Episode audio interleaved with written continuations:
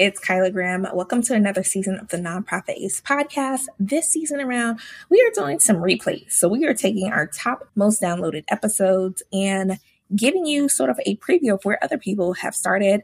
I'd love to know what you all think. Is there an episode that you think should have made the list? Send me a DM.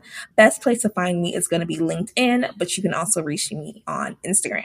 So I'll be sure to drop our handle in the show notes. All right, bye. Any accounting, business, and tax advice contained in this podcast is not intended as a thorough, in depth analysis of specific issues, nor is it a substitute for formal information, nor is it sufficient to avoid tax related penalties. If you have specific questions that you need advice for, be sure to schedule a strategy session and not solely rely on information in this podcast. Hi, it's Kyla Graham, Synergy Accounting Advisory. This interview series will be with Cherise Wilkes. Her bio is Cherise is a giver of information, guidance, counsel, and mercy with a mission to serve others to meet their strategic goals and find the resources they need. She's an experienced administrator with over 18 years in federal, state, local government, and nonprofit sectors. Ms. Wilk recently serves as an emergency manager slash community development specialist and formerly as a hazard mitigation grant specialist for the U.S. Department of Homeland Security. Her firm has been successful in securing more than 77 million and managing 300 million in federal, state, and private grants, contracts, loan, tax credits, and sponsorships. Additionally, Ms. Wilkes has directly managed local government budgets of 40 million in general operating funds and identified over 5.7 million in local government operational costs. Ms. Wilkes holds a BS in Family, Child, and Consumer Sciences from Florida State University a MPA from University of North Florida, and professional credentials in community real estate development, contract management, and grants management. Are you excited for our conversation? Listen up, it's Cherise Wilkes. Hi, Cherise, how are you? Hi, I'm doing good. How are you? I am good. We are with Cherise Wilkes, Affinity Consulting Group, NEFL. So, what I would love to start off our episodes with is what are you celebrating? So, it could be something from the last week, the last year, anything that you're like, yo, I'm really trying to celebrate this let's see, currently what I'm celebrating is coming off of a weekend of having rest and sleep and fun with a friend and had a lot of fun this weekend. Outside of that, uh, business related, we have actually worked with one of our government clients and got some tentative good news last week that we will get our largest grant award ever. So we're just kind of waiting on the official paperwork before making that announcement. So yeah, that was a good way to end the week. oh, yay. Tell people more about yourself. How could they connect with you? So if people are listening, where do you want them to find you? Okay, so um, my name is Cherise Wilkes. I am the president and CEO of Affinity Consulting Group, uh, Northeast Florida, NEFL. I own a women and minority owned management consulting firm of 10 years. We pretty much help governments, businesses, and nonprofits who lack proper organizational structure and help them achieve multiple revenue streams for their programs and their projects. We assist them with research, analytics, development of planning documents, as well as helping them secure public and private funding. We develop disaster recovery uh, plans for those entities as well. And we found that a lot of our clients were also having some problems managing any funding that we were able to help them get in. So we also do the project management for them as well on the back end. Our clients have seen an increase in profits. They have secured uh, or really reclaimed their time, uh, and they get to continue to operate in their zone genius for their own clients by hiring us. So that's kind of a quick little elevator pitch for the company. We currently have a couple of government contracts, and we're working on doing more training for businesses and nonprofits to make sure that they're poised to have their ducks in a row and their paperwork in order and their organization structure properly so that they can secure additional revenues, which are currently needed in our current recession.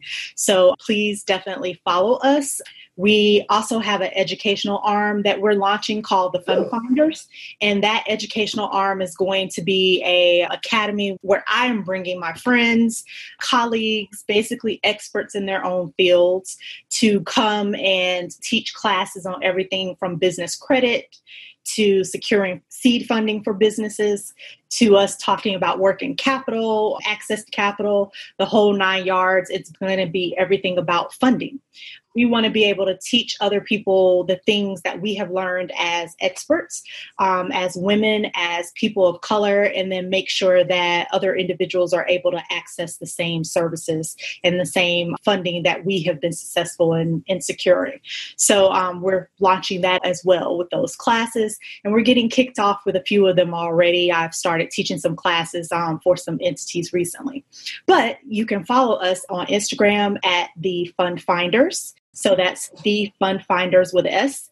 And then also follow us on Facebook and LinkedIn at Affinity Consulting Group, or you can find us with the short handle at ACGFLCO. All right, thank you. How did you get into this work though? How did I get into this work? So I'll try to shorten up the story, but essentially, Affinity was born from a series of three dreams that I started having back in grad school in 2006. I told a classmate about it, kept having the same reoccurring dream about creating a business, starting out with grants, and then it was going to grow into this consulting firm, and then I was going to be able to hire staff. I had never ran a business, not officially. I've done like babysitting and kind of did some side hustles when I was a kid, but that was about it. Was in grad school. I was getting my master's in public administration. My career path at that time was to become a city manager. So I was climbing up the ladders through uh, state and local government. This dream just kept coming. I didn't do anything with it besides tell my classmates. And then, even within uh, working for local government, I had uh, one of the mayor's staff members, chief of staff, come to me while I was working in the finance department over in Jacksonville, Florida. She came and basically said, Hey, we'd like for you to create a centralized grants office for the entire city. If anyone knows, Jacksonville's consolidated city county. So that is a huge undertaking. I looked at her and started laughing. and I told her I had no clue how to write grants. I had no clue how to run an office of that size. They picked the wrong person. She basically told me that she felt that I could do it. So it's kind of like, how do you say no to the mayor? So I went ahead and did it. And that kind of sparked my career with being able to combine my strengths, which are strategic planning, with my love of finance and money, and tapped into my unknown skill with proposal writing, grant writing, utilizing that with my ability to just bring people into the room and get them together to create win win solutions. So, yeah, I've just kind of basically ran with my career. Very cool. And just before we take our first break, why is it that you decided, hey, I want to include nonprofits in this? Why not just say, okay, we're going to stick with the government? So, my business started out working with nonprofits since I do have a government career and currently still kind of have one due to ethics and just minimizing conflicts of interest, I was not able to work and go after other government contracts at that time. So I actually started working with nonprofits first and helping nonprofits double their revenues between Jacksonville, Central Florida, mm-hmm. and worked with those nonprofits there, um, helping them with everything from developing uh, strategic plans, um, working on some fundraising goals, capital plans, and of course, securing grants and looking at financials and just building community partnerships. So it was easier for me to start out that way. And then over time, um, as my career shifted and I eventually left working for government full time, I was able to concentrate in these other areas and secure additional contracts, longer term contracts, versus working on project by project based okay. activities. So now, Cherise, it's your time to shine. So I'd love to hear what's different about working with you and why nonprofits are just like, man, I was not prepared for that, but I'm glad she brought it up. Okay, so what's different about working with Affinity Consulting Group? Number one, I have been carefully curating the team around me as well. Yes, you would get access to me. I am the owner and the founder. However, I do have a great team who also has a wide variety of skill sets from running large organizations. I think us having that experience of running large organizations and departments and operations helps us understand how to create something from the ground up and build it to something larger. One of the things also with the team that I have built is we are all credentialed project managers, contract managers, and grant professionals. So we do have certifications and licensures, which means that we understand the full entire life cycle from research all the way to close out and dealing with auditors on any of these types of projects and closing them out um, and basically starting them from inception and closing out the project and ending the project and moving on to the next one. So we do bring that skill level with us. And I think that that is an added addition. Whereas if you were working with some other consultants, they may have what I like to call blinders and they know their niche. They may not be as well versed on looking at the organization from a high level. And so that can sometimes lead you to end up having to hire additional people to get all of the services and the things that you want. We tend to operate more on a full service basis. So I think that that's an added value. And then we have worked in all sectors, public and private, nonprofit. We sit on boards of nonprofits. We volunteered with nonprofits. So we really understand the heart and soul of what it is that you're trying to do to effectuate community change. And what is it that a nonprofit, who is it that they're looking for? Are they just looking for, oh, we need someone to help manage our grants? Or they're they saying, like, oh, what's the bigger question you're answering, I guess? So I'll just say, like, a lot of the people who come to me, it, it's kind of two buckets. Mm-hmm. So, on one hand, a lot of individuals have already been through quite a few consultants and they haven't seen any results in transformation. So they're frustrated. And by that point, they may not necessarily have a large budget.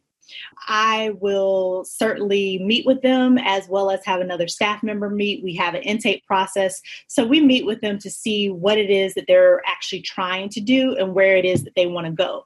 Sometimes I find that many owners have not thought about the end goal in mind. They are looking at what they can do today just to survive. And in order to really, I think, benefit your clients the most, you have to think about the longer term picture and then what action steps you need to take to get there now and then what do you need to do in a year three years five years? And so that's where our background in strategic planning kind of comes into place. We do pull that out of you during a intake process and an interview with us so that we really try to understand what your goals are and what you're trying to do long term. And we don't mind giving suggestions of things we think that you should try or do or partnerships that you should pursue. So i think oftentimes what most organizations may miss when they come to a firm like ours is they are looking at a project based activity instead of expecting to work with us in a larger scale or longer term capacity. And we're more of that firm that handles activities for a bigger, longer term type capacity. We will work with you if it's project based, but trust me, by the time you work with us, you're going to end up being a long term client. no, I love that because you have to know where it is you're trying to go. Like, I'm always just like, I could give you an answer, but I don't know if this is the right answer if I don't actually know, like, well, in three years, what was the goal? Did you always want to be the only person here? Oh, you yeah. want people? Oh, we should talk about that here before it gets out of hand. So I love that idea of saying like, tell us where you want to be and we can help build those steps in. Mm-hmm. Exactly. well, I guess the next natural route to go then is like what type of organizations is it that you work with? I understand the sectors, but is there like a size, especially for nonprofits, since that is most of the people who be listening to this podcast. So what about those? So, I do set aside some time throughout the year to work with startups, either on a planning capacity or help them with one or two projects. So, size typically has not mattered because I won't say that I don't work with any organizations who were between zero to three years old. That's not the case. It really will depend on availability of myself and my staff. We tend to have a little bit more time later in the fall for those types of one time projects for right now, where our firm is, we currently have longer term, multi year contracts with the government entities, also with businesses as well. So a lot of these businesses are still considered small, you know, by SBA mm. standards, even for the nonprofits, but they typically have revenues over 50,000 or at least six figures. And people are not watching on the screen. We are both Black people. Okay. One of the questions I started asking was, hey, especially for my white counterparts, are what Black led organizations like have they worked with before? So just so we can understand some of the cultural context mm-hmm. to the table and what may be missing. But for you, with your experience being, like you said, you run a business that is minority and women owned. What are some of the things that you see that you're like, I know I've learned this because of my position, but other people could benefit if they had just had to put this together in the way that I see the world. Does that make sense? I think it does. So, one of the things that I stress with everyone, especially when you're talking about large scale community change, I've had to do this even working within government. We have a large project that needs to happen, and there are multiple stakeholders at the table. First, I would say whatever program or project you're working on, don't do it alone. Nothing is done alone. You need a team. You need other stakeholders to be there with you. And then, especially if you are talking about funding that with anybody else's money besides your own that comes from your pocket, that comes with you need to have other stakeholders at the table. You need to build a relationship with them. You need to build that trust there. You need to be good stewards of their money that they may give towards your project. You need to build trust within the community. And so I would say for any organization, whether you're black, white, whatever, the key is is to talk to people get to know and understand who they are, what motivates them, that type of thing, and truly build a relationship with them where you're actually interested in helping them and serving them. If you go into any situation with a mind of service first, the universe, my God, whatever, always provides because the end goal is that you're not doing this for yourself. What you're doing for the public is not for ego stroke. It is not to get paid. It is honestly to help and serve others. And if you keep that in mind and actually add value while building these relationships, the rest will come. And so I employ anyone we can stay within our own communities that's great but you still need to understand how to work outside of your community and with other minority groups other groups led by different genders, you need to just be a people person and understand how to work together. And that yields the greatest benefits. Yeah, I love that. The principle of if you put service first and let your ego go, that yes. is where you're going to see the biggest change and impact. So, exactly. So, there's a couple of questions about how synergy works, and I'd love for you to be able to share one tool because here we think of how do we help people, their tools, their priorities. Mm-hmm. And for you, what is one tool that you wish more nonprofits took advantage of or tried to use? For nonprofits, I would say at a minimum, in terms of your strategic planning documents, start out by creating a logic model for the programs that you plan to build. And then the second thing is even though you are a nonprofit, you are able to earn revenue. Thank you. Create a business canvas, which is a one page document that spells out your business model. You need both to be effective. Your organization has to understand it's great to go after grants, but the grants landscape has been changing for the past 12 years. And it's getting harder and harder, tougher and tougher to have people part ways with their money. So you need to focus on other ways to earn uh, revenue into your organization through either fundraising or helping empower your participants to empower themselves or be a part of the organization or whatever the case may be. So, whether you sell some things that the participants make and provide as a part of the nonprofit, that's a way for you to earn revenue.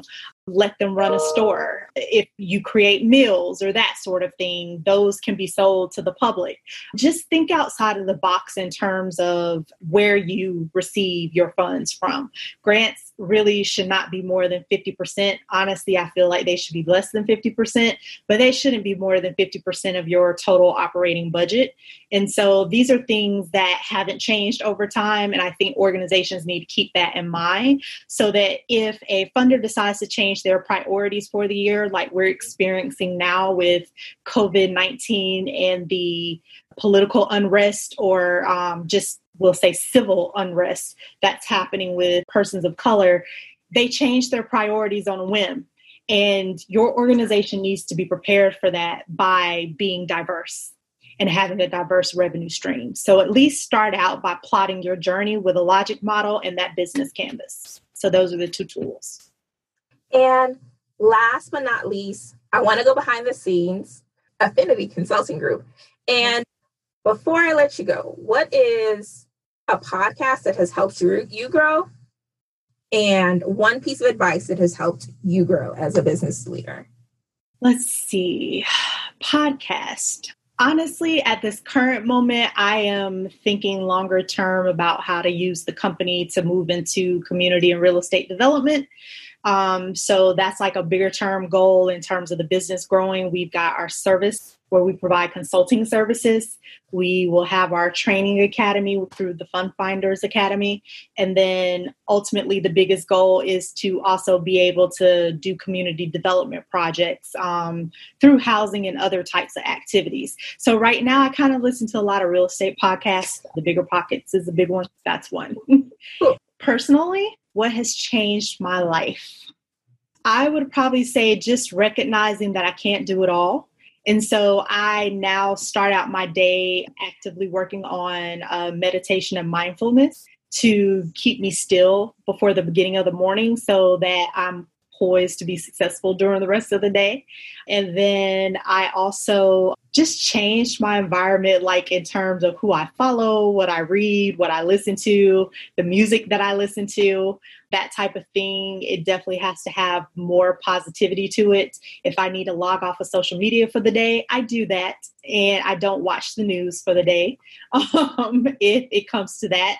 And so then from there i can like create my to-do list and some people have one thing they focus on. I make it three and those are the three things i cross off my list for the day and that's it. I love it. I am also a big fan of that. And so Cherise, i know you have a packed day ahead of you. Thank you for your time. Talk to you later. All right thanks. Bye. Thanks for tuning in to another episode of the nonprofit podcast